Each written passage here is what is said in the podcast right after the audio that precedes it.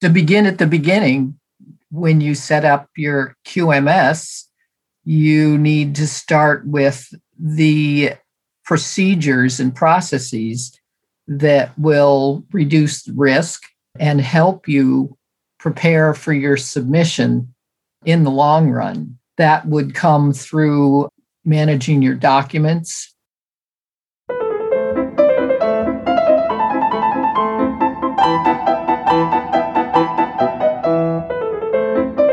Welcome to CMC Live.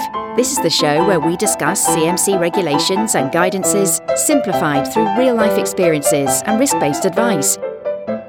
Each episode, we speak with subject matter experts as well as other leading industry authorities. With your host, Ed Narkey. Hello, everyone. It's Ed Narkey once again. Welcome to CMC Live. Here again to play another round of What Are Your Thoughts with uh, regulatory drug development and CMC operations in hand. Again, with my co hosts, Miranda and Brian, as always. So, Miranda and Brian, hello. So, just one note today, beginning of the start of the PDA conference, Parenteral Drug Association.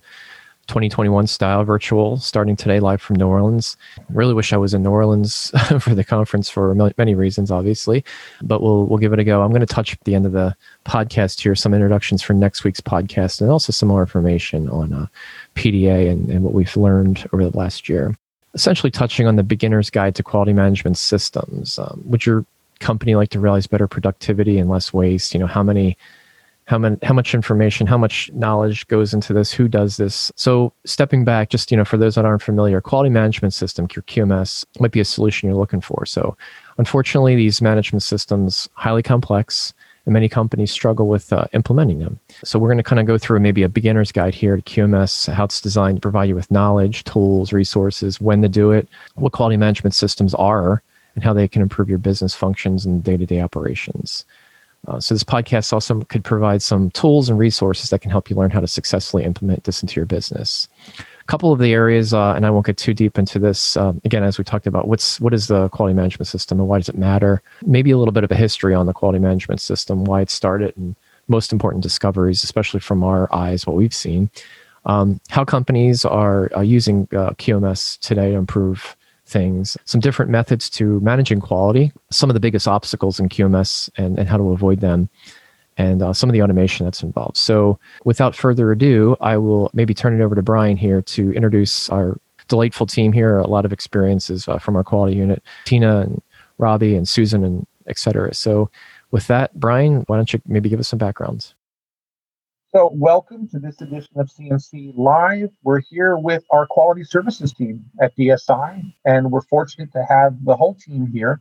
And what we'd like to cover is the quality management system.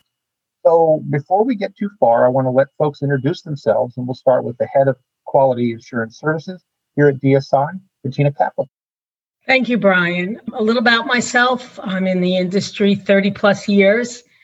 I've worked in all aspects of quality from QC through QA and all levels up through senior vice president in the industry at various companies and all different product types and dosage forms. And I've been a consultant for DSI for roughly five years. And I enjoy it. Great. Quality is my passion. Great. Thank you. And now we're going to go to Susan Fosso.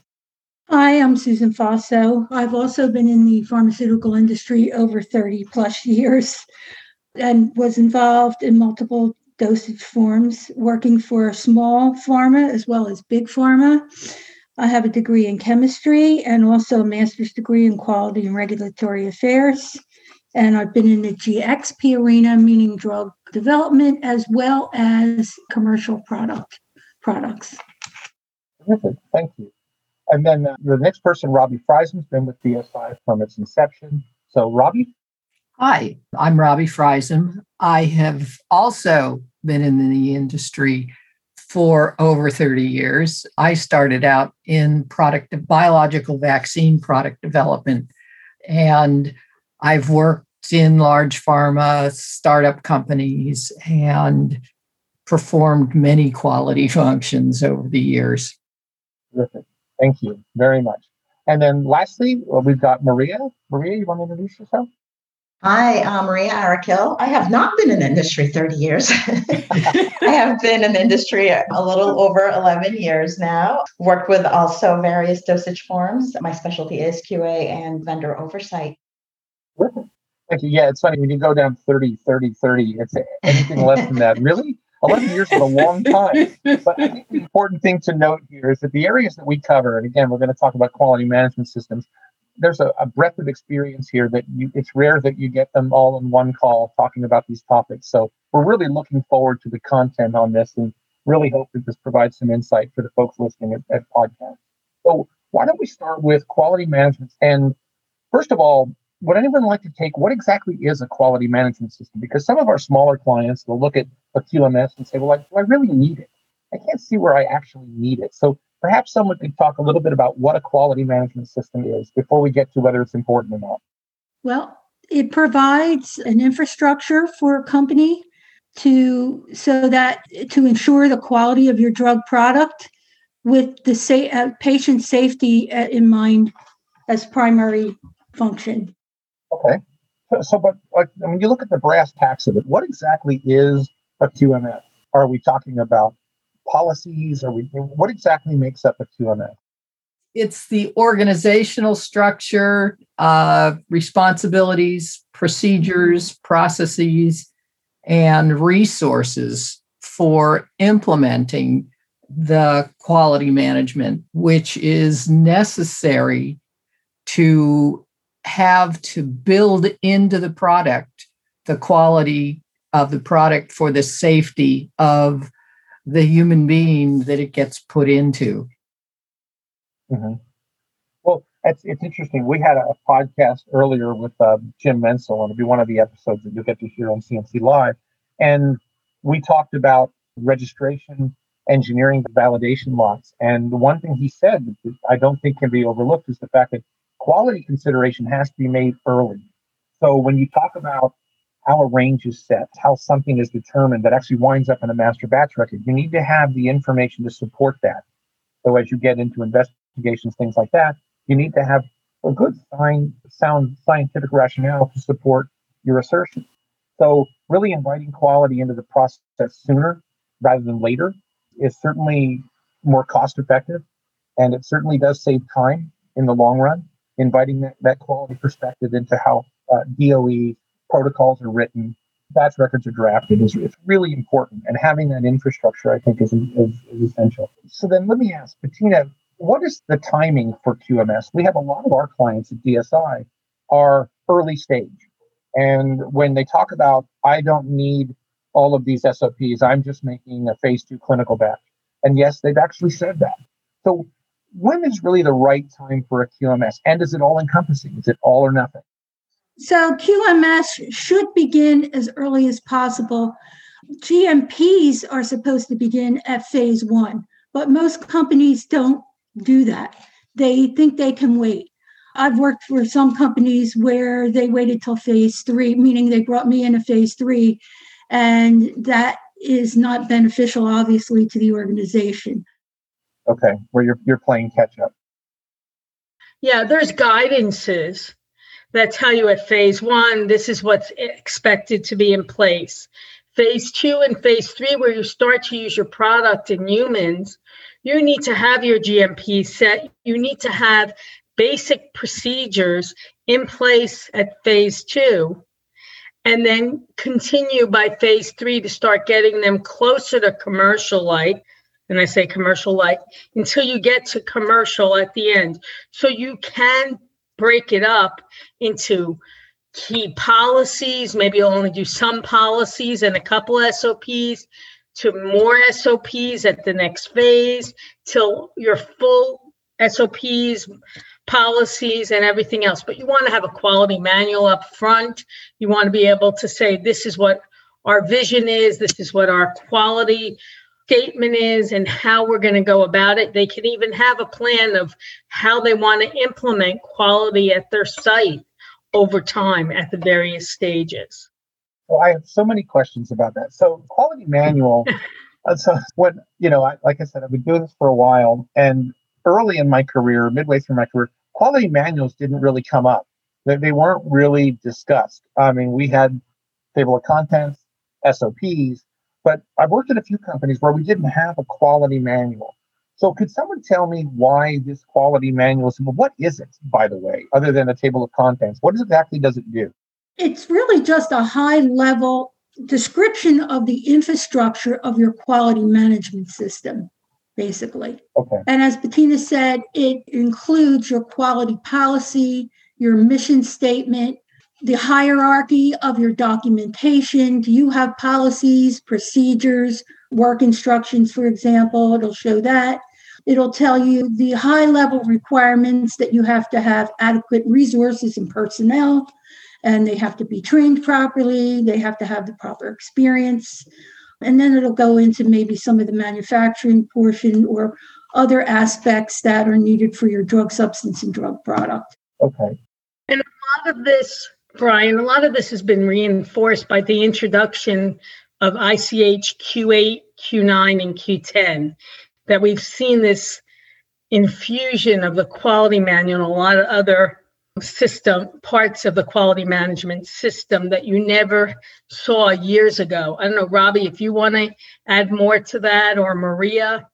No, I, I agree. It is started somewhere around 2008 with the implementation of the QMS in devices. And that's not right. That was 98. And it has merged into the biologics and pharmaceutical side because it is a structure as a virtual company, early phase you can start by putting in place your quality manual. And from that, you can drop out the procedures that will follow to support that. It defines up front with the uh, quality policy what your plans are for the future, how you're going to act as you move into later phases of development basically your responsibility that the company is going to take in terms of quality going forward, that there is a plan. Right. The other advantage of that, Brian, oh, excuse me, is it helps determine and define the management's commitment to quality. Because if you don't have senior management level commitment, all could be lost. Yeah, uh, yeah, yeah, right. right. And that's what came out through Q8, Q9, and Q10. You never saw them say management is responsible right. for making sure you have adequate personnel, adequate training. Right. They're now responsible for these things, which you never saw. GMPs don't define that. The ICH guidelines define it. So I have a question. So one of the things, and Maria, this is for you. One of the things our industry is not lacking is the amount of acronyms I mean, every time I, I, I, see an acronym and I have to quickly look it up, and there's about seven definitions of the same acronym. So one of the things, it's true. It, it just it just seems to be what we do. But Maria, one of the things that I've heard, I guess, in the last year or so, come up time and time again. I remember the little booklets, this thing called CFRs.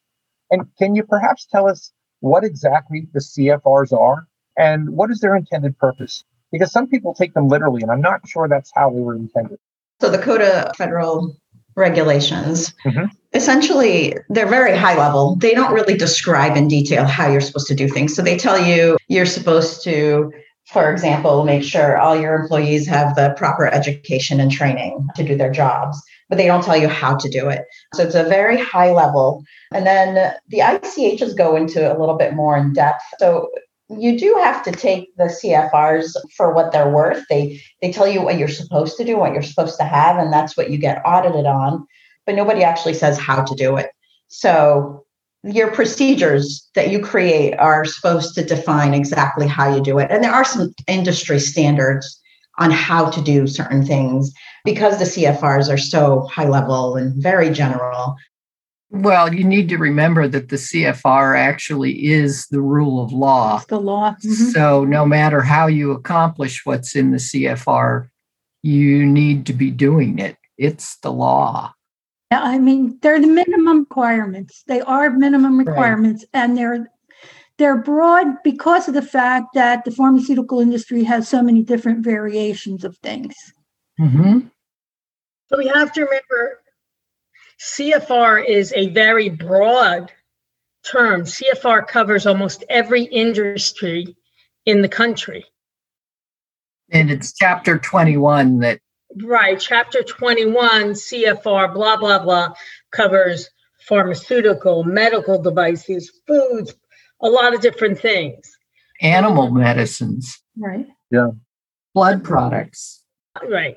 And that there are updates and they're published by the FDA on a almost daily basis. In the Federal Register. Mm-hmm. Exactly. But what we refer to as GMPs is, is in G, 21 CFR 210 to 11 for drug products, A20 for medical devices. There's a couple of others for medical devices. Even clinical, which is in a different part of the CFR, is covered in the CFR. And they are just the basics. And then just to give you an example with GMPs, we have this little C in front of it, and it's with all GXPs. So, what is GXPs? GMPs, GLPs, GDPs, GCPs. It, X stands for everything.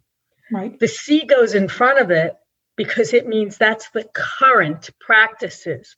FDA will cite you on something from the CFR, but they actually can cite you if you're not following what is expected by the agency. So the current practices, there's a lot of courses and a lot of venues where you can learn from other companies what is being done, what FDA is inspecting, because the CFRs don't have detail. So you always have to be up on what's being expected by you at the current time. So it's, I remember when I was first given that little book when I first got started, I just interpreted it, well, I'm going to have to remember this whole thing. And then I realized early on that I was reading things that absolutely did not pertain to my job. And it was really having someone point in my direction. Well, just pay attention to these two sections and don't do what it says not to do. Well, that was lovely guidance. I mean, you could drive a truck through the holes in, in that. So I think it's important to note that these are their guidance documents. And like any regulatory guidance documents, they, they are guidance. They don't tell you specifically how to do it because they rely on your education and training and systems in place to develop those procedures that are governed in those. So those are things that, that I know from conversations I've had with various sponsors and their understanding of quality, especially small companies with, how should I say, defined budgets, uh, having to impress upon them the need for quality, the need for quality oversight. It's really a challenge. You know, I, think uh, certainly, Robbie, you and I have worked on a few projects in the past where we've been asked to put in phase appropriate quality system. And that's a great term. Again, it's large enough you can drive a truck through the holes in it, but but it really is something to note where it depends on the state of a program. How do you define any one of you, and we can bat this around? How do you define phase appropriate? Well, to begin at the beginning, when you set up your QMS, you need to start with the procedures and processes that will reduce risk and help you prepare for your submission in the long run. And that would come through managing your documents and having change control and having documented that the people doing the work are appropriately trained since a virtual company is likely to be working with contract manufacturing organization, you need to put a quality agreement in place to ensure that they're following GMPs. And that will support you in the long run in your submission process. Yeah. Uh, so, Robbie, that's actually a good point. I think that some of our clients that come to us rely on the the CMO to rely on their systems. So, as a sponsor themselves, as a biotech company themselves, they need some SOPs and quality systems in place as well, right? Yes, that's very true. There are warning letters that I know of back to 2008 about companies that use contract manufacturers and think that they don't need to have their own quality systems in place and get cited for by the FDA for not taking on the quality responsibility involved with the manufacturing of the product. Even so far as to say, even how the vendors themselves were selected. There's a procedure for that. So, you know, really. The sponsor is ultimately responsible for the product, regardless of who's doing what to it. They also have to be responsible for releasing it. And it's written in black and white in several of their guidance documents that you cannot, you can contract it out.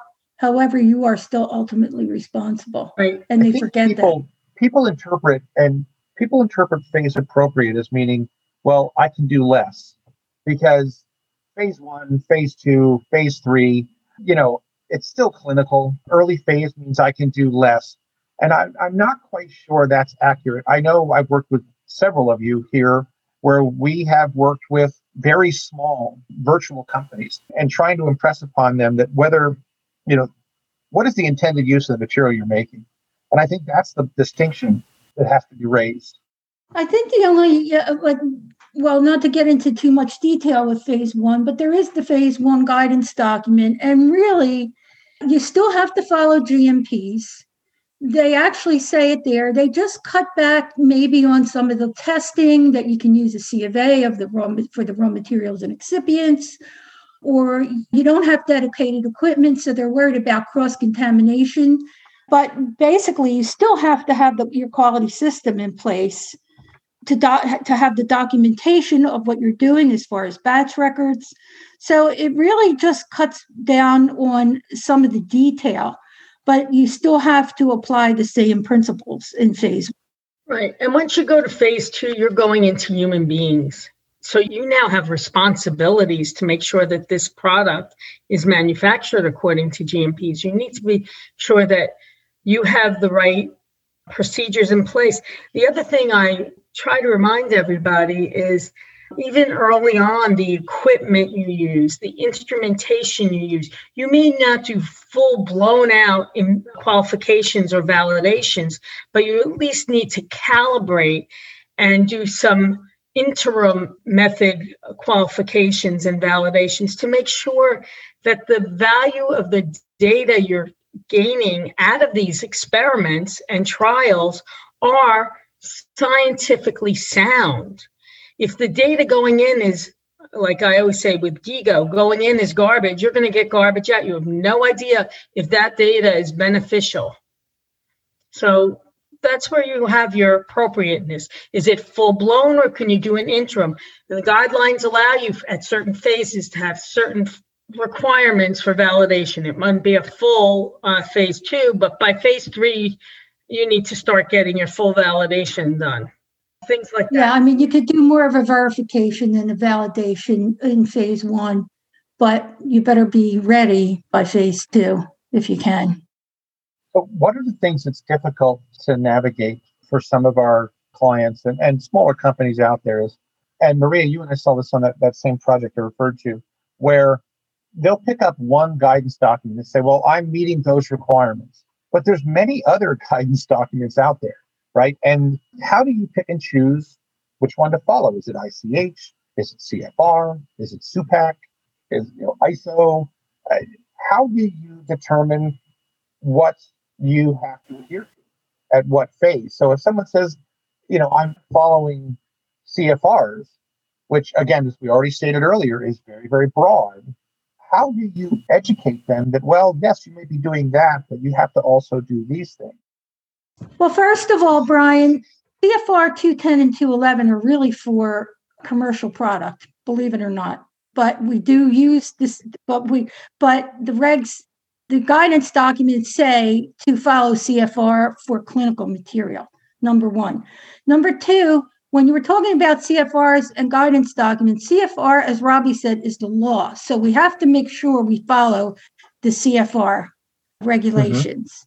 Guidance documents are just an opinion, and they actually say that in the documents. So you kind of try to do a combination of everything. ICH, and it's all according, is a product just for US? Is it for the rest of the world? because ICH is for you know the harmonization of um, Japan, EU, and US. So, you know, every situation is different, actually, but we must follow the CFR. The 210 and 211 actually define the parts of GMP that your CMO needs will be if they're actually a licensed establishment following and have in place and what a virtual company needs to do it well and gmps need to be in place in phase one. I mean that's why you use contract manufacture. I mean it is necessary for the safety of even the healthy people right. that it's that your new product is going into just to test its safety. And the gmps that the virtual company has in place because they're contracting is the reason why they can start simple but uh, mm-hmm. as they get further along in their process there needs to be more fleshing out of how they're going to accomplish the commitments that they make in their quality management system. And then I think I just want to add to that a little bit that now that we're doing a harmonized set of guidance documents, so ICH documents, we are expected to follow those, as well as again, the guidance documents, and and you have to look at, like I said, the C for current. What is currently expected? Now, the other thing that comes into this is where is the product going to be used?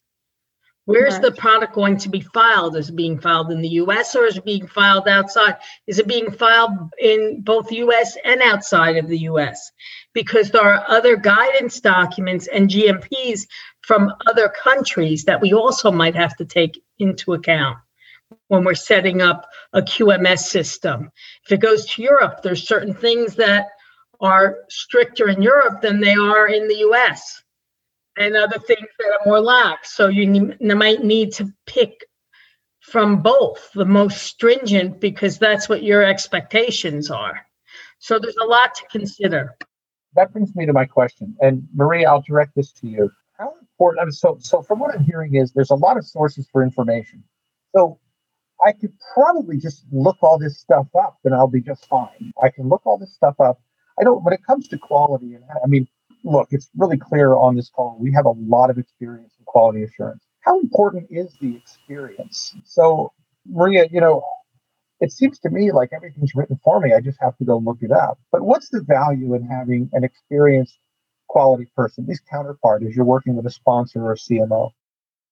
I think the the biggest thing with it is when you have somebody that's experienced and they've they've been through various things like let's say FDA audits or have worked with a very small company versus a very large company, they can differentiate what you really need right now. You can look things up. There's a plethora of information, and there's a bunch of it that you may not need at your phase, at your current phase. So you could potentially be overdoing it or maybe even underdoing it. Having somebody experienced there can guide you in the right direction what you actually need at what phase and who's supposed to be doing it. Sometimes these companies don't have the right personnel to do it. And specifically the cfr says you have to have the training experience to be able to do certain tasks. So in other words somebody that's let's say a scientist shouldn't be acting as quality because that's not what their experience is in or training. So it is important to have somebody that actually knows what they're doing phase appropriate that, I think that's a really important point to make. I think it was about what five or six years ago. I was on a, a project with a virtual company with Robbie, and we learned that the person responsible for distributing product was doing the final sign off on all GMP batch records, and didn't seem to have a problem with it because they didn't really have to read it; they just signed it. And then we realized what they were doing, and it was a real education process, trying to explain to them that this is a terrible idea and they were actually signing things that perhaps they shouldn't or had no working knowledge of what they were signing. They just knew they needed a signature on that line before they could distribute the product. And I remember, I can spare you all the colorful descriptors, but I remember our response to that once we found out what was going on.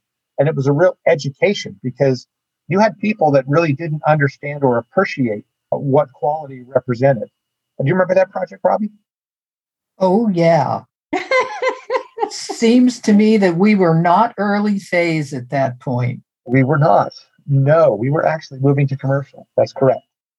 One thing that virtual companies, I think, need to realize is that they can be inspected as well as the CMOs, and they can get observations for supplier management, appropriate personnel, having the training and experience for work, a lot of things that we're talking about now. So it's not only your CMOs that get inspected by FDA, but you actually can get inspected as a virtual company by FDA or other agencies. I can attest to that, Bettina, because uh, I was head of quality at one firm and I had a fast track and accelerated approval product. And we had the clinical portion in, we had the CMC portion in, PAI was already done. We were just waiting for clinical data. And they came and sat with me for two weeks at a virtual company because of the fact that, you know, we wanted to get it approved. You know, they were, they recognized that, but they can come. I mean, we were surprised. And like I said, they stayed for two weeks.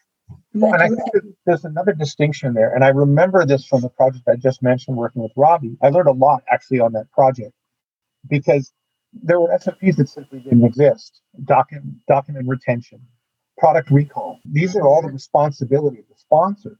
And then what exactly. happened is over time, these small companies get a comfort established with their, their consultants. But the consultants are not the sponsor. And I think that was a real distinction. And we've had to do this throughout just in time I've worked with DSI as we as we bring in quality support for these sponsors, it's a constant reminder that you're still the sponsor. Can someone tell me why a quality agreement is really even needed?